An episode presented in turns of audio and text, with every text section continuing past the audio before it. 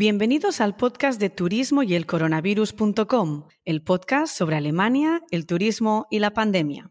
Soy María Miguel y me acompañan en este podcast los actores y actrices que están detrás del telón en esta industria de los viajes. Historias para aprender, relativizar, compartir e inspirar. Un podcast que nace en plena pandemia por y para el sector turístico. En el episodio de hoy nos acompaña Laura Rampérez, experta en innovación digital y CEO y cofundadora de Inturea y The Hub of Travel. Laura, experta en branding y marketing digital turístico, sobre todo en el segmento hotelero, nos habla de los retos a los que se enfrenta la industria turística con la innovación digital y más en la crisis actual. Veréis que es una charla llena de fuerza, muy inspiradora y la que podríais escuchar una y otra vez como si fuese el primer café de la mañana. Disfrutad el episodio.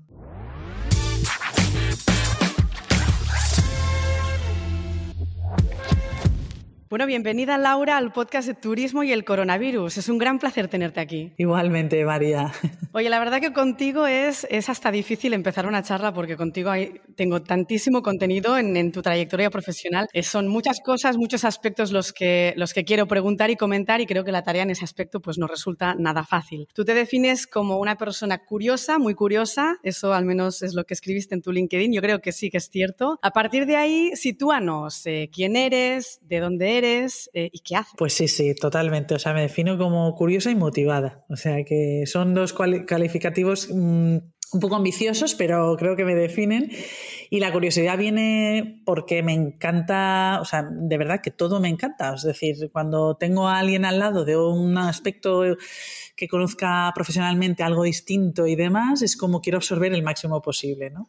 Y poco para situar, recuerdo que a nivel turístico, empecé eh, mis andares en un ámbito totalmente distinto al que me dedico ahora como fotógrafa de Google, em, haciendo tours virtuales y aquí en Mallorca, donde, donde estoy viviendo, de donde soy también, pero bueno, estuve bastantes años fuera y volví a la Roqueta, como le llamamos. Eh, aquí principalmente hay hoteles, entonces el principal cliente que yo tenía para hacer esos tours virtuales consistía principalmente en el director del hotel. Entonces, eh, ahí es donde empecé a fascinarme por, el mundo turístico desde los ojos de la dirección, que me encantaba cuando me explicaban toda la, toda la mecánica y toda la coordinación que tenía que haber detrás de bambalinas para que al final el cliente, que te parece que no ves nada, ¿no? Y te entras y sales y no te das cuenta de todo lo que hay detrás, ¿no? Entonces ahí me di cuenta que, yo quería absorber, ¿no? De los directores que me explicaran, que me contaran y demás. Bueno, un poco para contextualizar mis inicios. Mm, ¿Quién soy? Soy Laura, soy de formación ingeniera industrial y, realmente la formación fue un punto de partida en el que precisamente me ayudara a cuestionarme las cosas, ¿vale? A, el por qué, el por qué, el por qué. Y como digo, pues eh, desde ese momento realmente la andadura de fotografía, de fotógrafa en Google, fue mis primeros pasitos como emprendedora porque mm, lo que tocaba a nivel profesional, que eh, de, por cuenta ajena, que también toqué poquito, todo hay que decirlo, eh, me faltaba algo. Entonces me, di el permiso de, de, indagar qué era montármelo por mi cuenta, ¿no? En tanto no tenía mucho conocimiento de te diré honestamente, de prácticamente nada, ni de experiencia laboral, ni de conocimiento técnico, porque yo acabé la carrera diciendo, bueno, no sé nada. No sé nada porque los ingenieros industriales tenemos, yo creo que la mayoría, un, como el síndrome del impostor, como la sensación de que no sabes hacer nada, ¿no? Porque tocas mil historias, pero no eres especialista en nada. Entonces, bueno, dije, bueno, ya lo indagaré. Es verdad que la consultoría tecnológica, que es el, tiempecito corto donde yo empecé eh, por cuenta ajena, ahí fue mi descubrimiento del mundo digital. Dije, vale, por ahí van los tiros, pero el mundo digital hoy en día, y en su momento tampoco era muy específico, pero bueno, ahora mucho menos.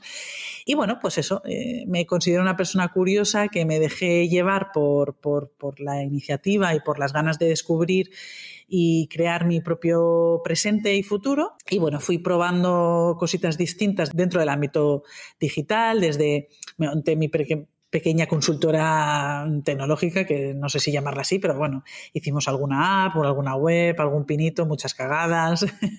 Eh, bueno, con eso se aprende, ¿no? Claro. Eso mismo, eso mismo. No, no, no, totalmente.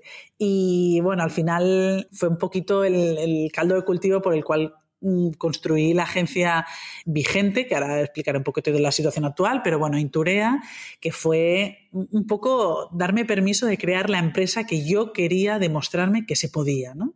Sobre todo a nivel de negocio más que de servicio. Eh, era, quería explorar lo que era una forma de trabajar en equipo diferente, de, de entender el equipo como un todo, no nada jerárquico, eh, un sitio donde realmente que la gente que trabajara estuviera motivada, que le gustara el trabajo, que pudiera explorar, ¿no? Lo, que yo sentía como ganas de, aprender, de, evolucionar, quería que fuera el lugar donde, donde Inturea fuera, ¿no? ¿Qué pasa? Que nosotros estando en Mallorca, dedicándonos en el ámbito digital, vi la oportunidad de ser diferenciales en especializarnos en el ámbito turístico lo cual a día de hoy, 2021, parece una locura, pero, pero en ese momento me pareció muy acertado y de hecho, la verdad que en los siete años que hemos, em, llevamos de existencia, podemos decir que nos ha ido súper bien, con lo cual había una necesidad no cubierta porque, a ver, el sector tiene una peculiaridad de funcionamiento, de entender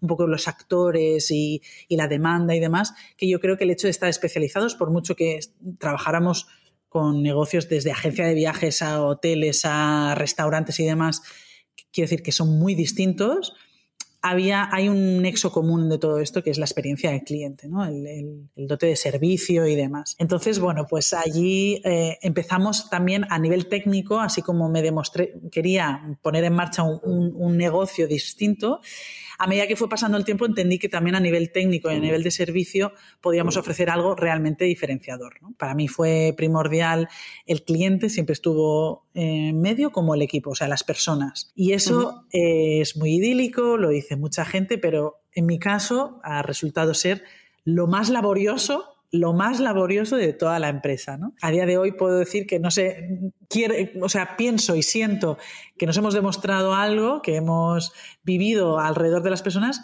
pero que no es fácil, nada fácil y que tengo mucho recorrido por, por aprender, ¿no? Pero bueno, un mm. poquito por contextualizar, eh, la empresa, pues evidentemente desde 2020, al estar especializados, pues nos ha pegado una buena batacada al principio intentamos reinventarnos muchísimo, invertimos muchísimos esfuerzos en hacer mogollón de cosas, desde informes de estudio de cómo se estaban comunicando las marcas en ese momento, eh, cómo creía la gente que iba a ser el futuro del pasajero post-COVID, intentamos sacar formación online, toda una línea o una iniciativa que le llamamos Plan de Choque, que creo que lo comentaremos más tarde, Plan de Choque para Turismo, donde queríamos conectar con los profesionales para saber cómo, cómo estaban evolucionando. Es decir, los primeros meses los recuerdo súper intensos, aparte de las circunstancias, pero buscando un poquito ese, ese hueco, ¿no? A día de hoy, te digo, estamos en reinvención total porque creo que el modelo puede que tenga que cambiar, ¿no? Esos, esos, son, esos son los retos de esa crisis, ¿no? Que hay que reinventarse y que tenemos todavía muchos interrogantes por,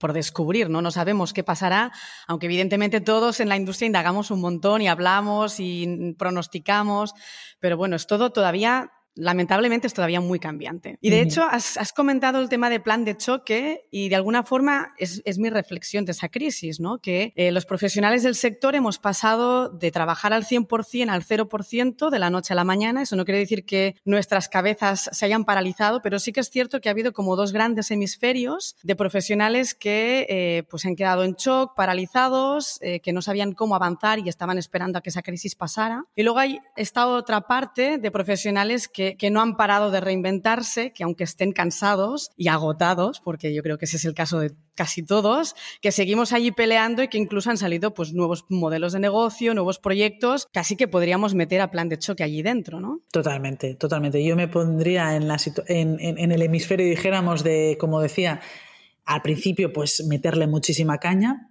tampoco sabíamos, nadie sabía cuánto iba a durar, por mucho que algunos especularan mucho tiempo. Yo creo que la creencia o la intención o las ganas era que durara lo mínimo posible, con lo cual todo era intentar posicionarnos, al menos nosotros, en un punto de, ventaja con respecto a lo mejor a, otra, a otros competidores y además era una oportunidad también para estar posicionados de otra forma, ¿no? En este caso, pues, pues las entrevistas eh, y las mesas redondas que empezamos a hacer a final de año, pero sobre todo han sido entrevistas con esta iniciativa, el objetivo era muy egoísta, era entender qué estaba ocurriendo y hacia dónde iba para también nosotros a nivel de, negocio intentar y em, adelantarnos un poquito a lo que íbamos a necesitar. ¿no?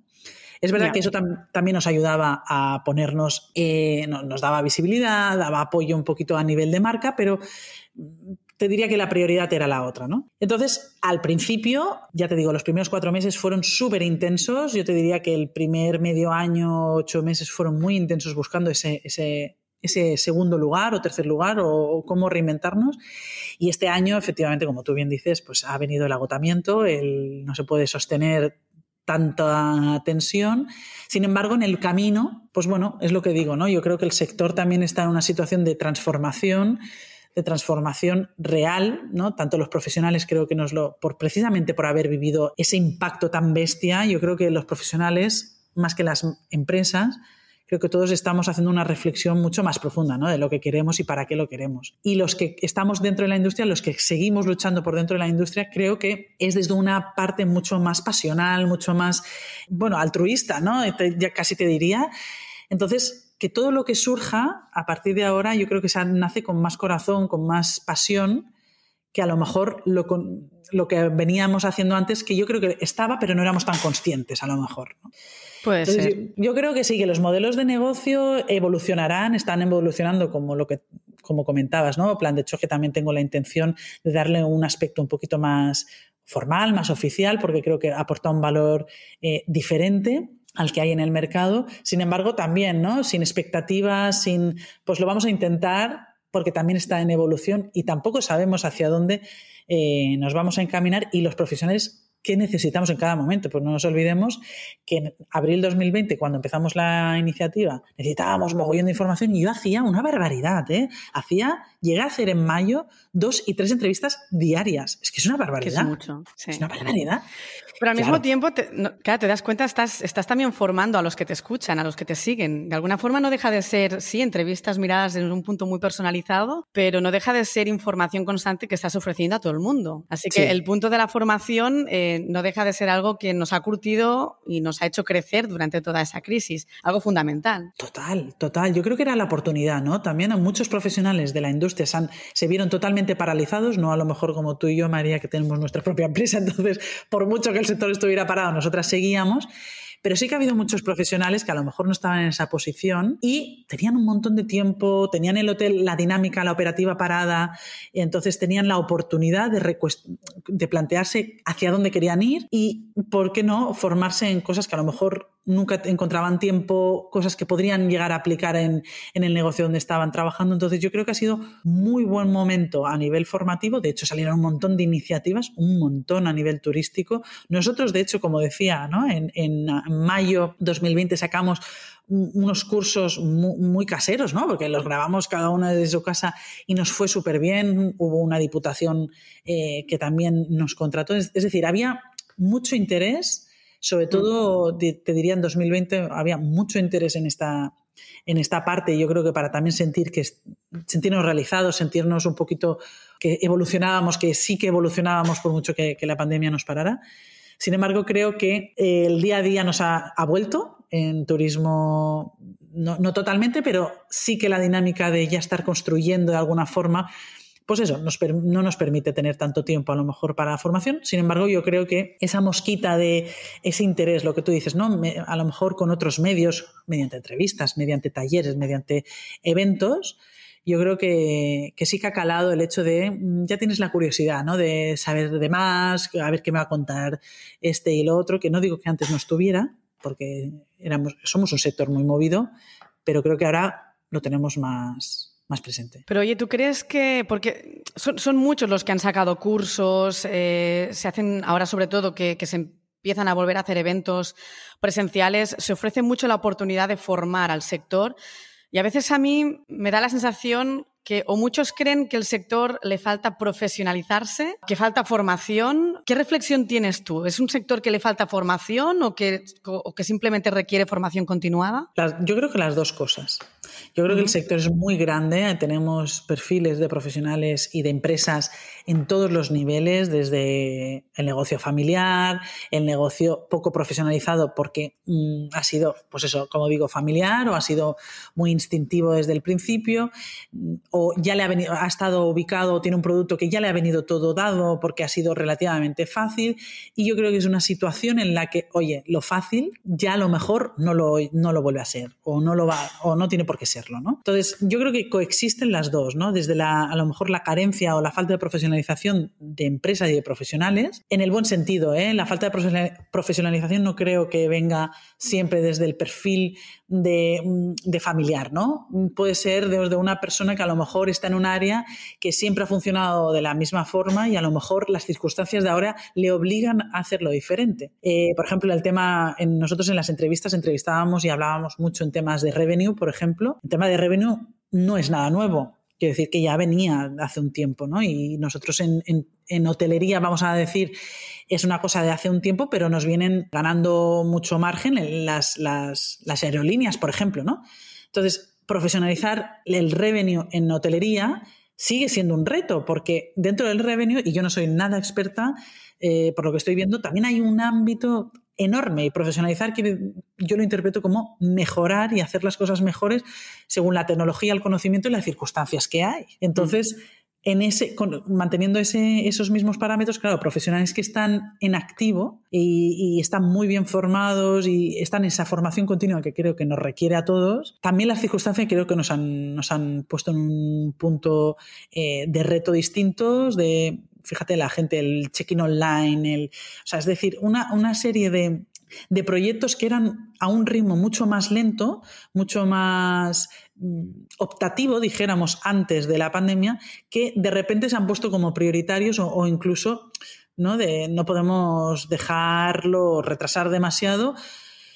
No tanto operativamente, a lo mejor como el check-in online, que era como por norma tenía que, estar, sino otros proyectos que a lo mejor han visto que les dan ventaja competitiva, les ponen en un punto totalmente distinto. Entonces, yo creo que tienen que es bueno, ¿no? Coexistir en la formación constante como un concepto de evolución. El sector evoluciona, el mercado evoluciona, por tanto, nuestro trabajo evoluciona constantemente. También entender nuestro papel con todo un entorno de otros mm, actores que también evolucionan, con lo cual, por ejemplo, si tú estás en marketing, te interesa saber cómo evoluciona revenue, cómo evoluciona la parte de venta, cómo, es decir, es que es un ecosistema total, ¿no? Entonces, yo creo que antes a lo mejor se trabajaba de forma más individual, los departamentos, las personas, y yo creo que ahora también nos ha unido un poquito más porque teníamos un objetivo súper claro en este año, ¿no? O este año y medio, o tenemos, vaya, de, oye, hay que unirse, que esto hay que sacarlo adelante. Entonces, vamos a unirnos. Entonces tienes que entender muy bien lo que hace el otro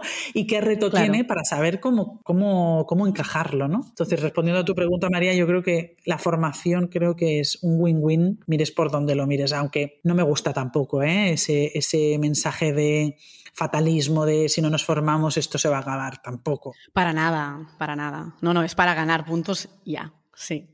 Oye, si entramos en el tema de la digitalización e innovación, que es uno de tus focos principales actualmente, vemos que en turismo, si miramos hacia atrás, se han dado grandes pasos, pero ¿qué nos falta? Nos falta mucho, ¿no? Sí. A ver, yo, es que justo lo hablábamos, ¿no? Antes de, entrar en, línea o en directo, como le digamos. Mira, y hace, es verdad que este año una de las cosas que más me, me llaman la atención y me has me dado cuenta es de lo mucho que me gusta la innovación y de lo muy, muy eh, interiorizado que lo tengo. ¿no? De hecho, hubo un momento a nivel de evolución eh, personal que dije, jolín, pero es que lo he tenido siempre allí, lo hemos desarrollado en la agencia y yo no era consciente. ¿no? Pero me ha abierto un melón de qué es innovación, ¿no? que es que, es una palabra que creo que utilizamos mucho como muchas otras y creo que está un poquito denostada o un poquito malversada Lógicamente, porque la, decimos mucho, ¿no? Lo de como digitalización. No sé si estás de acuerdo conmigo, María, que hablábamos de la digitalización del sector turístico. ¿Qué es, no? Entonces, entendiendo innovación como, para mí, ¿eh? en mi propia definición, la mía propia, de subsistencia de un negocio, es decir, si no hay innovación, no hay evolución, y evolución es negocio. Eh, entendiendo innovar, tú puedes innovar, es decir, mejoras mm, más, más pequeñas como algo más transgresor eh, pero no hace falta ser transgresor para innovar. Eso es lo que quiero decir. Creo que, en el sector, precisamente por lo que ahora hablábamos de la formación y demás, por ser un sector en constante evolución y que creo que este año nos ha puesto de manifiesto lo mucho que evoluciona, porque todos hemos cambiado muchísimo en la forma de consumo y demás, creo que se hace más eh, que evidente que la innovación tiene que ser, no es opcional por lo que digo, ¿eh? porque quien, quien no, es, lo que comentaba, la propia definición lo dice, es decir, si tú no evolucionas, si tú no miras porque el negocio funcione, entonces ¿qué estás haciendo? Y no, y no hablo solo del directivo, el propietario, sino hablo todos los que los profesionales que lo, lo formamos. ¿no? Entonces, creo que nuestro papel tiene que ser siempre entender el medio y el largo plazo de todo lo que hacemos. Sin, y no pasa nada, y nos podemos equivocar, y es parte de la evolución, parte de la innovación. No es siempre hacer una startup que facture millones de euros, la innovación también es cagarla, perdonadme la palabra. Totalmente. Lo que pasa es que no se habla de los fails, no se habla mucho de los fails, pero cada vez son más necesarios. Es decir, dentro del mentoring ah, hablamos siempre de casos de éxito, pero son realmente los fails los que nos hacen darnos cuenta de que no lo estamos haciendo tan mal y, con eso aprendes y te levantas mucho más rápido, ¿no? Creces más. Sí, yo creo que tenemos una cultura, sobre todo en, España, por decir lo que yo vivo, no sé, en Latinoamérica y demás, que está muy penalizado el, fallo, ¿no? Y además está hablar del fallo hasta es un poquito incómodo comentarlo. Pero en cambio los americanos incluso lo, ven bien y lo, y lo, ¿no? lo, le dan la enhorabuena y, lo festejan, lo festejan en el sentido de, ostras, qué bien que te has equivocado porque has aprendido todo esto. Claro. Entonces, em, yo creo que a nosotros nos falta un poquito normalizar el fallo, eh, verlo como algo positivo y asumirlo como parte de la evolución. Entonces, a nivel de, qué nos falta o qué nos frena a la hora de innovar, creo que eso es un gran punto, porque a nivel, eh, creo que tiene que ser una, una decisión de negocio entender que hay cosas que fallan y no pasa nada, no es una pérdida de negocio, porque de todo lo que pruebes, uno te va a funcionar a nivel de números directamente y los otros te van a dar aprendizajes para que ese uno o ese otros en el futuro te, te vayan bien. Entonces, perder un poquito esa rigidez, ese, miedo que yo creo que a nivel de negocios tenemos eh, en España a la hora de, invertir o de, gastar, ¿no? Ese, ese, concepto, el intraemprendimiento. Yo creo que es un poco esto y, concebirlo también como un concepto opcional, ¿no? Lo de la innovación o un concepto de un departamento. Esto no puede ser. O sea, un departamento puede ser un departamento que lo lidera, es decir, que incentive la innovación dentro de la empresa, pero quien innova son todos los profesionales que estamos dentro tenemos la posibilidad de poder innovar. Otra cosa es que tu entorno y el contexto dentro de la empresa lo fomente y te lo, y te lo permita, ¿no? Porque si tú propones cosas y siempre te dicen que no, lógicamente dejas. Mm, lo dejas de hacer. Y eso qué pena, ¿no? Porque te estás dejando, estás dejando de escuchar toda una serie de ideas, que no digo que todos sean factibles, pero para eso hay todo un proceso de, de, de embudo de innovación, que son ideas de los propios profesionales que están en su día a día con ese reto están escuchando a su cliente, ya sea el, de venta, como sea el cliente final, como sea el de otro departamento y tal. Es decir, es, es una información súper valiosa. Entonces, bueno, hay un montón de frenos, ¿eh, María? Lo que pasa es que vamos a quedarnos en estos para, Pero frenos hay muchos Y, bueno, igual, igual luego volvemos un poco a ese tema porque yo tengo una pequeña obsesión que me tiene ahí muy obsesionada durante toda la crisis, así que luego, luego la saco. Has hablado un poquito de la transformación del turismo, del consumo, y es un tema que ha sido repetido constantemente, ¿no? Cómo va a ser el turista o el viajero después de la crisis, las tendencias todo el mundo va hacia una misma dirección, pero yo, bueno, a veces no, no, lo tengo muy claro si realmente eso va a ser así. Por un lado, si realmente el viajero va a consumir de otra manera, esa es mi gran pregunta, a ver cómo lo verás tú. Si hay conciencia dentro de los profesionales de que hay que adaptarse a este cambio, estas dos cosas, ¿tú realmente las ves como un cambio? Gran pregunta, ¿eh? Gran pregunta. Del millón, sí. Del millón. Es complicado. Sí. A ver, yo creo que entendiendo los consumidores, ¿no? El que el, viajero somos todos, ¿no? Trasladándolo a, a la parte como más cercana que podamos tener, yo creo que nos ha marcado, ¿vale? es, una, es, una vivencia que nos ha marcado. No sé si nos va a durar mucho, de hecho, yo creo que se especulaba, ¿no? Al principio de la pandemia que iba a ser que ojalá fuera un cambio de conciencia de eh, humana y tal. A día de hoy pienso que no tanto, pero tampoco pienso que estemos igual que antes. Es decir, yo creo que todos en nuestro ámbito personal, en nuestra vivencia, lo habremos vivido de una forma que nos ha, creo que nos ha ayudado a ver más de cerca, ¿no? ¿Qué tenemos al lado? Eh, ¿Dónde vivimos? ¿Quién somos? ¿Qué queremos? ¿no? Un poquito más, más lo cercano, que creo que, esto es una opinión personal, creo que estamos muy puestos con la mirada puesta en lo que pasa en la otra punta del mundo. Perdona, tú tienes todo un campo de actuación que si te hicieras responsable de eso, yo creo que las cosas podrían funcionar mucho mejor, ¿no? Entonces, yo creo que el cambio viene un poco a esa, a esa digo un poco, ¿eh? no, no mucho, pero a esa eh, conexión o más consciente con nosotros mismos y por tanto creo que sí que se puede llegar a reflejar de una forma distinta. ¿no? Por ejemplo, en mi campo, ¿no? en comunicación y marketing, yo veo que las marcas ya era una tendencia que veníamos dando, ¿no? Pero, pero ahora creo que más, que es eh, la vinculación, el sentimiento de pertenencia o, de, que nos vibren los valores, el propósito de las, de las empresas. El por qué haces, vale, las empresas muy bien, pero es que tú, ¿para qué, para qué haces todo esto? Y me vibra a mí. Yo creo que esto ahora eh, somos más conscientes de lo que hay detrás de la empresa y por tanto más selectivos. Y yo creo que eso ya es un cambio importante, porque antes a lo mejor podías vender una frase súper chula a nivel de venta y tal, un poquito, vamos a decirle, superficial, que a lo mejor no tuviera tanta conexión con lo emocional, y podía funcionar. Pero yo creo que ahora, mm, tampoco quiero sentar cátedra porque es mi opinión, funciona, buscamos más ese por qué y para qué. Entonces yo creo que eso sí que va a traer cambios de comportamiento y cambios de exigencia, te diría incluso, ¿no? Mm. Ya hay gente que va, yo sobre todo hablo en el ámbito hotelero, que es el que más toco, pero el, bueno, ¿y tú qué, qué, haces y por qué lo haces? ¿no? Yo creo que esto ya, ya existe. Entonces, en las habitaciones, en el servicio, en la venta, todo esto impregna en todos lados y a forma de consumo, es decir, luego toda la digitalización, es decir, lo hiperconectados que hemos estado Hmm. por obligado cumplimiento durante todo este tiempo, yo creo que nos va a, hacer consumir de forma también más consciente, ¿no? Pero más. Entonces, mm, si hay conciencia por parte de los profesionales de este cambio, es que la conciencia, es que me parece un... Pero tendrá que haberla, porque si no, el consumidor no va a consumir de otra forma.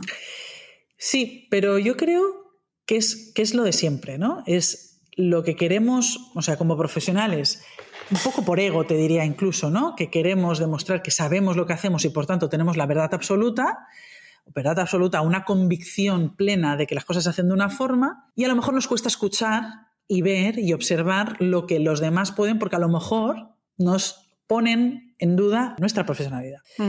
Pero yo creo que es una cosa como muy humana, ¿eh? no creo que sea algo de ahora, sino mm, lo escuchaba el otro día en otro podcast, ¿no? Cuánto, cuando cambias de opinión eres, eres válido igualmente como persona y como profesional, yo creo que socialmente está, eh, está no está bien visto. Sí, mm. sí. Entonces, el hecho de escuchar y de, y de, ser conscientes de lo que el consumidor va demandando, que está en plena evolución, quiere decir que tú vas a tener que, en principio, teóricamente, tendrías que ir evolucionando y cambiando también tu forma de trabajar. Mm. Entonces, estamos dispuestos a lo que dije ayer, hoy decir, lo que dije ayer no tiene sentido, ahora pienso esto. Y que la gente además confíe y crea en tu criterio. Yo creo que no estamos aún en, ese, en esa situación, pero creo que estamos, es lo que tú dices, no nos va a quedar más remedio, pero creo que siempre vamos normalmente vamos un poquito tarde, hasta que no nos den la leche, no veamos pérdidas, no veamos una carencia de, no llegar a los objetivos que nos habíamos planteado, que este es otro capítulo de si esos objetivos son factibles o no, pero hasta que no vemos el número, que ya yo creo que ya es un poquito tarde, yo creo que no reaccionamos. Porque ahí tienes el aval, ¿sabes? Ahí ya no es, es como, no es por mí, es que mira, que vamos perdiendo mm, cuota, vamos perdiendo clientes, vamos perdiendo reputación, ¿no? Cualquier cosa. Y entonces está como avalado, que en el fondo, si lo miras bien, es que es peor, porque quiere decir que tú como profesional no te has dado cuenta a tiempo de algo que era necesario, que a lo mejor podrías haber visto con tiempo. No me refiero a la pandemia, la pandemia nadie la podía prever, pero sí hay a lo mejor otras cosas que, que podríamos estar preveyendo y anticipándonos pero no lo hemos conseguido hacer hasta que ya están los números, que a lo mejor es too late, y creemos que eso nos avala más como profesionales cuando a lo mejor incluso nos pone en una, posición contraria. No sé, esto es muy idílico y muy teórico. ¿eh? Bueno, es, que es todo un dilema, un dilema que da muchísimo que hablar, ¿no?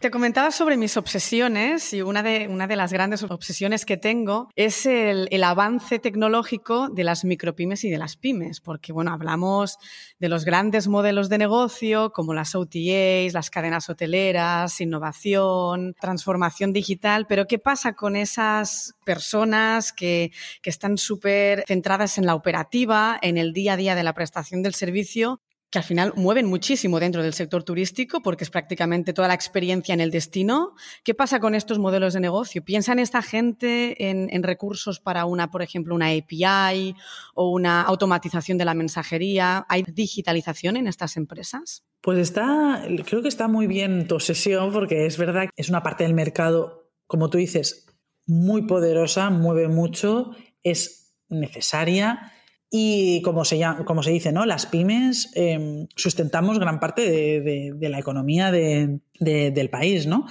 Sin embargo, creo que hasta hace relativamente poco, un poquito a lo mejor antes de la pandemia, creo que las, las empresas que ofrecían tecnología no estaban orientadas para nada a este tipo de público. Porque a lo mejor, o sea, ahí hay una labor comercial mucho mayor, hay um, un modelo totalmente distinto, ¿no? Menos clientes con más margen o, menos o más clientes con menos margen. Mm, hay, que, hay que valorarlo, ¿no? Pero sí que es verdad que yo, por ejemplo, he entrevistado a gente en este año en plan de choque y he hablado con gente que ofrece tecnología que sí destacan que es adaptativo para cada modelo de negocio. Y eso eh, no, es un poquito de luz al final del túnel, porque dices, vale, a lo mejor no todo, no toda solución tecnológica está, está pensando en ese tipo de perfil, pero creo que cada vez más. ¿no? A nivel de chatbots, de PMS, es decir, toda una serie de tecnología que creo que estamos en el camino porque han visto que hay mucha necesidad. Es lo que tú decías, o sea, es que están como un poco en segunda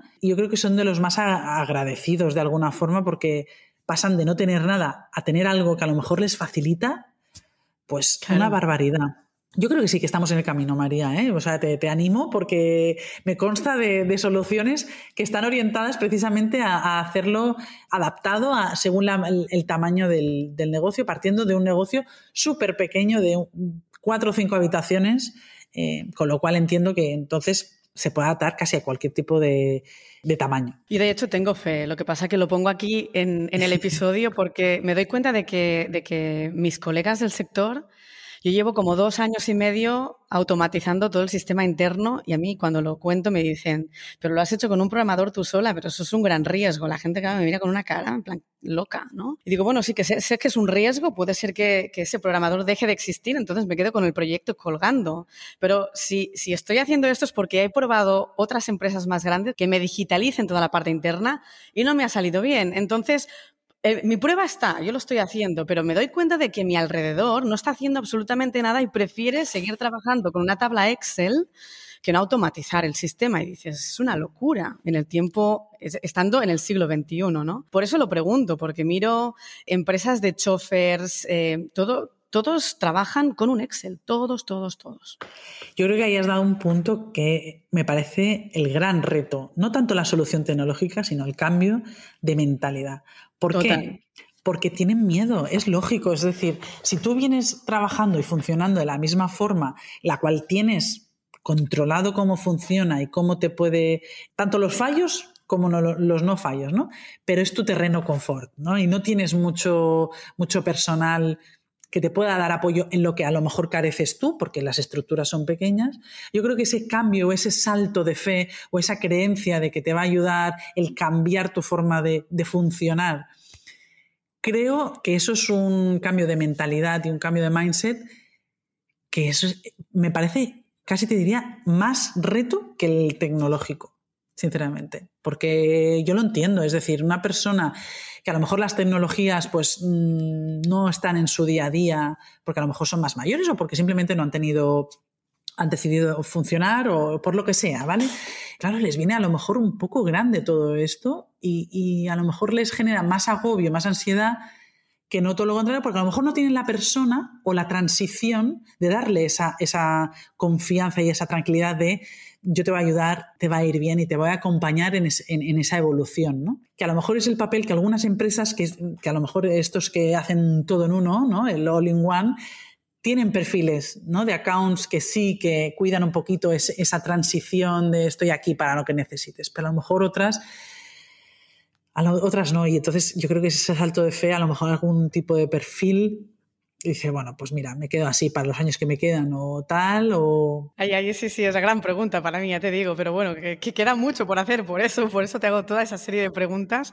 Oye, un poco para, para cerrar este episodio, te voy a hacer un par de preguntas, tú me respondes con dos, máximo tres palabras, a ver qué se te ocurre, así en plan rápido. Venga. ¿Cómo deberá ser el turismo después de la pandemia? Con más corazón o alma, vamos a llamarle, más digital y más experiencial. ¿Cómo consumir al viajero? Más exigente, más digital también y más experiencial. ¿Qué tomará más importancia por parte de los profesionales? La innovación, buena pregunta, ¿eh? La innovación, el desarrollo personal profesional. Y te diría algo, o sea, ahora mismo es que estoy un poco en choque en la parte profesional porque hay, tanto y escoger dos o tres, pero bueno, me quedaría en innovación, que al final incluye un poquito la parte de formación y demás, con la parte del desarrollo personal. Fenomenal. ¿Y qué tal me dices de la calidad? ¿Habrá más calidad? ¿Un turismo con mejor calidad? Confío o espero pero mm, no lo sé, no lo sé, no lo sé. Mira, vivo en un destino donde hay de todo, que es Mallorca, tenemos turismo de calidad y no calidad, y el de no calidad es muy difícil cambiarlo. Tú dile a alguien del destino que tienes que cerrar, o sea, me parece muy difícil, pero creo que la intención de fondo a nivel global creo que está en la intención de, de ser más más cualitativo. Oye, Laura, pues muchas gracias. Han sido unos 40 minutos de entrevista, respuestas, eh, bueno, mucha información. Hemos filosofado muchísimo. Espero que, muchos se puedan enderezar hacia un mejor turismo. Muchas gracias por tu tiempo, por todos tus insights y mucho éxito en el futuro. A ti también, María. Muy enhorabuena por la iniciativa. Eh, en eso estamos, somos partners in crime. Ánimo, eh, ánimo a todos los que nos escuchen para esta etapa que también es emocionante. Tenemos la oportunidad de, como un reinicio, por decir de alguna forma, y agradecerte, María, la oportunidad de, de esta charlita.